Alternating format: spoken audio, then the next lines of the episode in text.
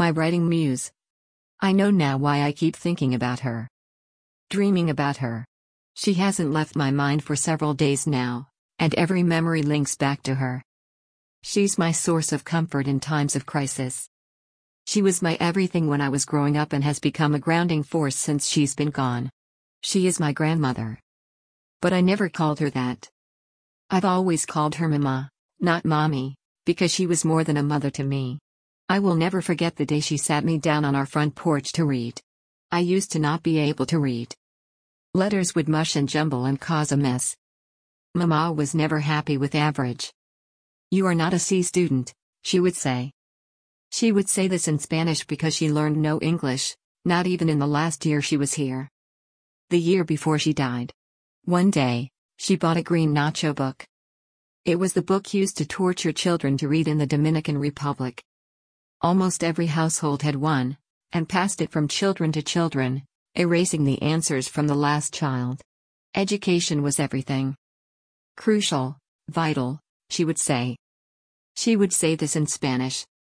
You are smart, she said. Your grades don't show it yet. One day, after doing all her chores, she pulled that hellish book from thin air. The cuticles around her nails had rolled too far back from years of laundering with bare hands and bleach. They never grew back. It made her nail bed look so long. Her dress was flimsy and floral. She had sweat around her temples. But the kitchen always made her sweat. The spots on her arms and legs lifted from her skin. They were like landmarks created by the sun. The scorching sun on an island in the middle of a big ocean. It was still out, but it was waning. Mama knew she had a few hours.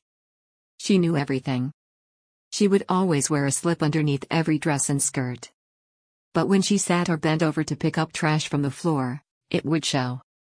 She tapped her lap and gripped the book tight with her right hand. Her hands were smooth and contrasted against the liver spots on her arms. It was oddly beautiful. Her lap was more comfortable than any of the chairs in the house. She had the weight of eight live births and one dead all over her body. The weight was not kind to her, not to her bones nor her hips and definitely not her bones. She would die many years from then when cancer would make her bones so weak she wouldn't be able to walk and sit, only lay. But for now, her chest was a pillow, and her legs cushions, and she knew everything because she was magic. She called the breeze when she rocked on the chair. It rolled in through the gaps in the iron gate. It dried her sweat. One day a bull came in and slammed the door. The next day we had the gate. It kept us safe. She gave us love.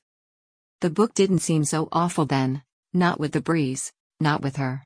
Her words were magic. Or was it her voice? It was soothing like the breeze she called and demanding like a sergeant. It rejoiced with every correct word and pushed for more. That night when the electricity went out, the evening grew cool, and she finished her chores. Mama cast the reading spell on me and lit the fire for writing.